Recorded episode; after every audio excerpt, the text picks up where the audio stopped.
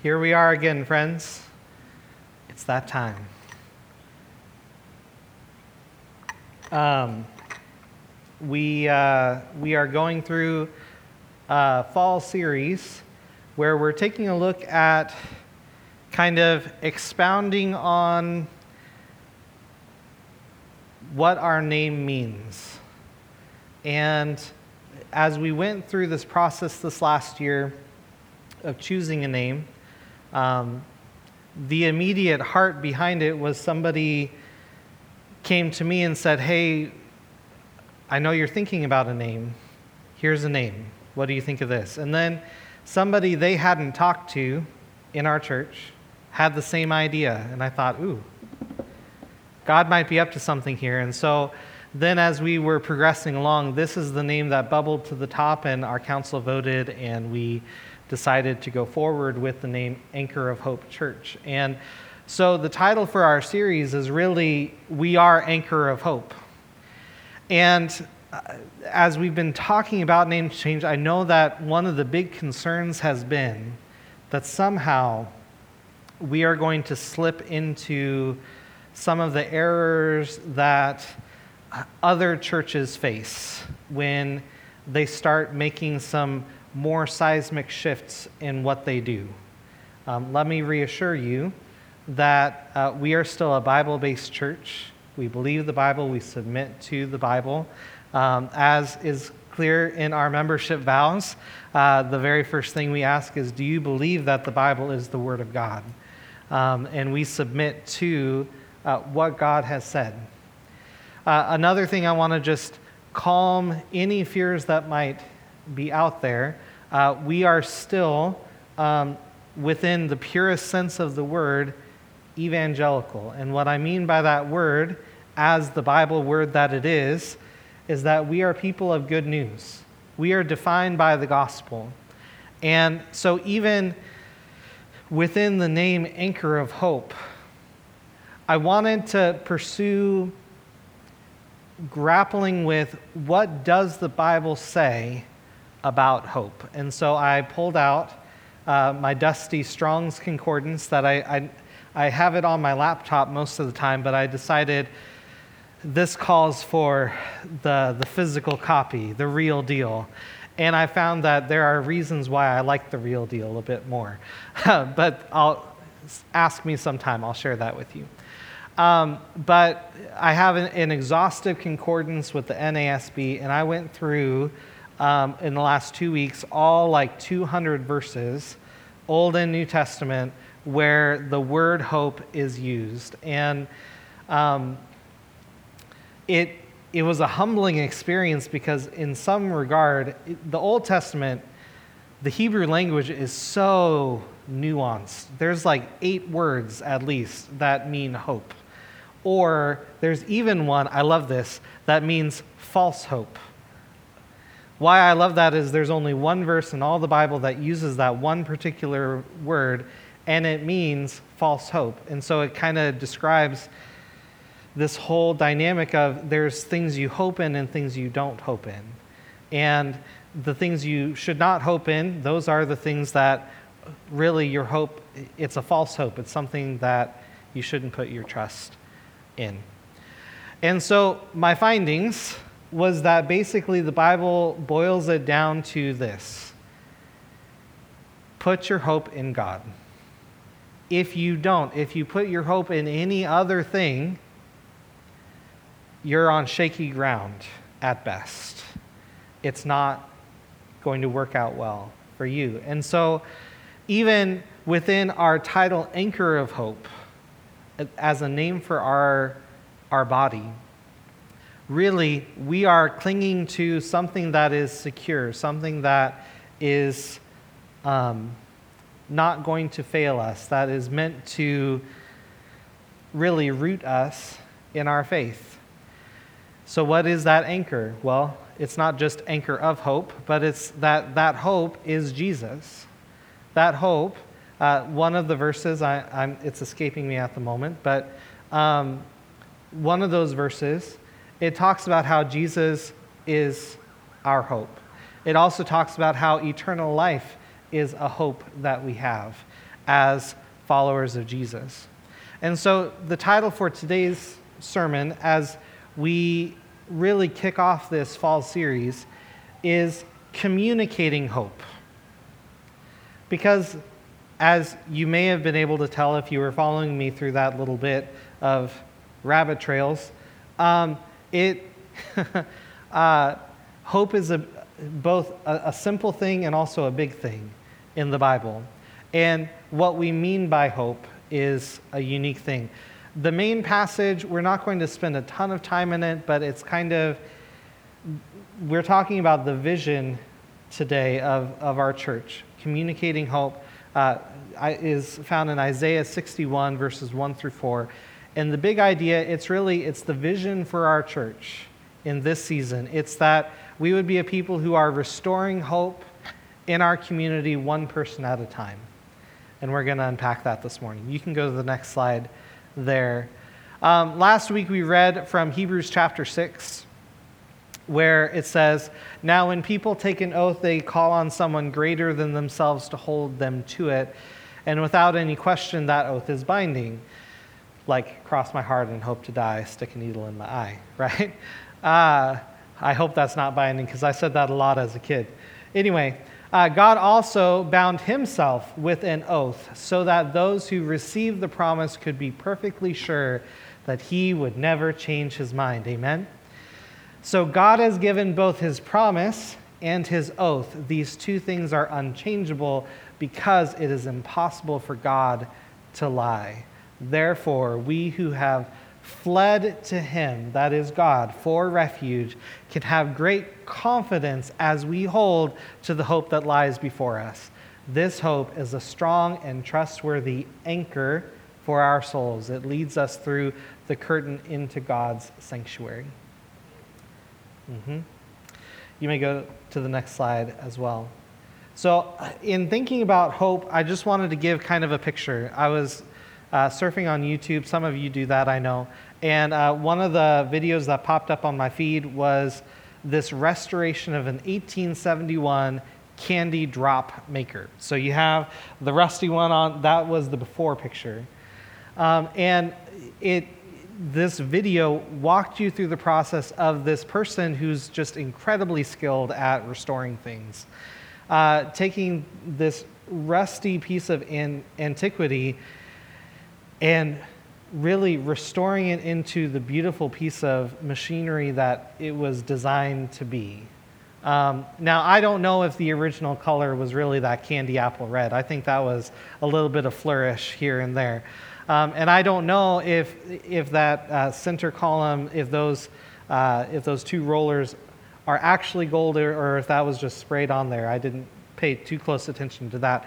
But my point is, it was a process of this person, I'm assuming it was just one person, of restoring this, this thing, this object. How much more is there a process when God is restoring us and is restoring really our hope in Him as we are on a journey oriented toward Him toward His life, His purposes for us, how much more is there just a process where He is at work restoring us? And so, there you go. That's the illustration. You can go to the next slide. Um, I mentioned how I was trying to develop this kind of whole, no, no, no, no, yep, yep, you're good. Uh, this whole big picture Bible theology of hope trying to figure out what does the word hope mean? What does the Bible say it means? And um, after all my searching, I was trying to come up with it. I looked it up on my software on my computer, and they had this beautiful, wonderful, synergized statement. It says, Hope is the confidence that by integrating God's redemptive acts in the past with trusting human responses, in the present, the faithful, that's us, will experience the fullness of God's goodness both in the present and in the future. What does that mean? It means that when God reveals himself to us, he reveals himself first as Savior, as rescuer, as deliverer, as the one who can uh, lead us out of darkness and into his light. And we see that all throughout the scriptures. Even in the book of Job, where uh, um, it's the word that both Job and Psalms, it's where the word hope shows up the most. I, I don't think that's by accident. But in each of those cases, it's a hoping in God. It's placing our trust in God and on God as a sure, confident foundation. And so I love how it's, it's linking these where it's God is doing something and we're responding to that thing, where we are trusting in Him. He saves us and, and we're going along with it, and we are learning how to trust Him more and more as we walk throughout this life. And that is the hope that we carry with us. And that's where also we get to experience God's goodness and fullness here and now. But it's also an expectation, as we see in the New Testament, that there is a future for us that lies beyond the gateway of death and into eternity, wherever we end up spending that time. And there is a future, and there is a good future for those who have accepted Jesus Christ as their Savior and Lord. Now you can go to the next slide. Okay, so let's unpack the phrase restoring hope in our community, one person at a time, starting with restoring hope. Now, I have up on the screen just two verses, but I'd like to go back to uh, verses one and two. It's not on the slides, Richard. Um, so, uh, Isaiah chapter 61. Um, this is quoted by Jesus and is often referred to as the mission of God in the Old Testament. It says this The Spirit of the sovereign Lord is upon me, for the Lord has anointed me to bring good news to the poor. He has sent me to comfort the brokenhearted and to proclaim that captives will be released and prisoners will be freed. He has sent me to tell those who mourn that the time of the Lord's favor has come, and with it the day of God's anger against their enemies. To all who mourn in Israel, he will give a crown of beauty for ashes, a joyous blessing instead of mourning, um, festive praise instead of despair. In their righteousness, they will be like great oaks that the Lord has planted for his own glory. They will rebuild the ancient ruins, repairing cities destroyed long ago. They will revive them, though they have been deserted for many generations. Restoring hope. So, the picture when, when an organization uh, tries to, to develop a phrase that they call a vision statement, what they're really trying to get at is this is what we want to see that we would like to see this thing happen. And I've been at many churches with many different vision statements, all rooted in Scripture. And our vision statement, restoring hope in our community, it starts with restoring hope and that picture of what would it look like to restore hope in our community. And I love just the contrast of, you know, a crown of beauty for ashes. You know, that joyous blessing instead of mourning, festive praise instead of despair. And there are a lot of people in our community who may not be walking with the Lord right now. Maybe they were at one time and maybe they're not now, or maybe they never have and they, they're just walking in darkness.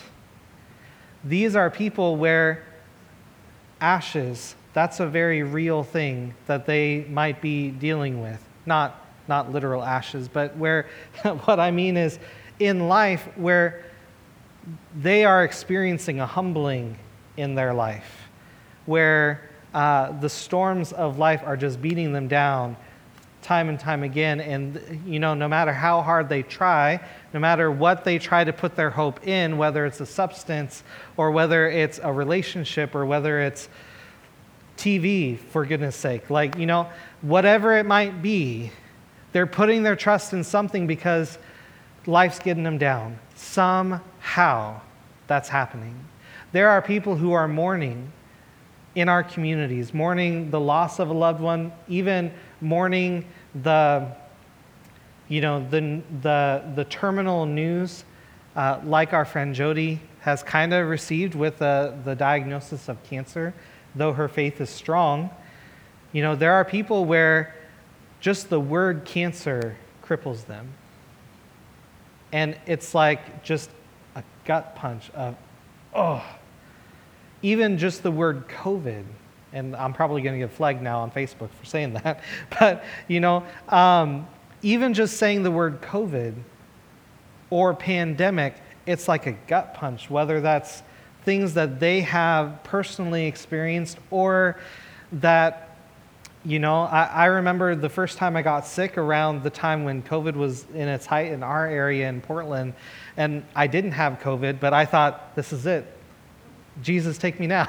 like, what is this? I'm not ready to go. I had a Hezekiah moment. and um, just like, Lord, I'm not ready to die. I'm not ready to go. um, and I was like the poster child of at risk and these different things. I, I don't mean to make light of that, but I was feeling that gut punch of, oh, man, things are not good. And there are people in our community who are feeling, oh, things are not good. And they're despairing and they're mourning and they need hope. Even you here this morning, you need hope. There are things I don't even know what's going on with you, but you do, and the Lord does and you need hope. How can we be a people who are restoring hope? Where we would get to see in our community hope in God restored. Chew on that. The next phrase, in our community. Uh, this last year, we have periodically been on a journey through the book of Matthew. We've taken a bit of a pause from that. But when we were in the book of Matthew, we were talking through the Sermon on the Mount this last fall, uh, spring, excuse me.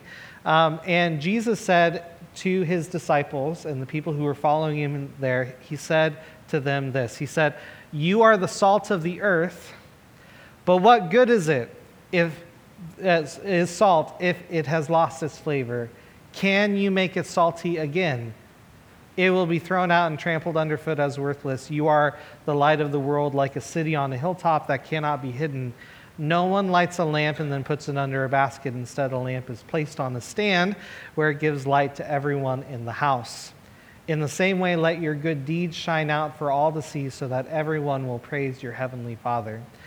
The, the reason I'm, I'm I, I am I, I, I'm taking this verse a little out of context if you will. And if you want more context, we have a sermon online for that. Here's the point you, as a follower of Jesus, you, your identity, your quality is that you are both salt and light. That's what Jesus calls you. And there are different reasons for that. We won't go into all of them. But one of the things that salt does is it is a mighty influencer. Sometimes I like a whole lot more salt than most people do. but that's also, you know, salt, it gives flavor, it seasons things.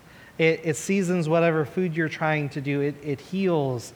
There's so much that salt can be used for, but it is a, a, a causal influencing agent where it is, and usually you spread it out or you have some kind of way of spreading it. There are places where you go that I may never go. There are places that you have influence that I'm never going to have influence. Relationships that you have where you get to be a representation and of the quality of that hope that God gives that you've experienced you get to share that in your community. And as we all are doing that, then we get to see the other picture where we are like light, where the more concentrated little light bulbs get together, the more light you have. Um, unless they're LEDs, and then you just have huge beacon of light everywhere. But the point is this in our community, we are called to be salt and light. We're supposed to be influencers in our community and not the other way around.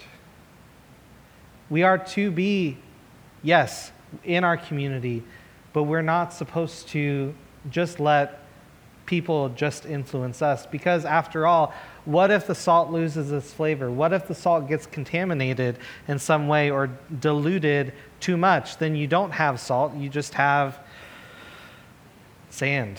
Is that right? I don't know. She's doing all the science stuff with Ruben now, and so I'm like, that sounds good. I don't know.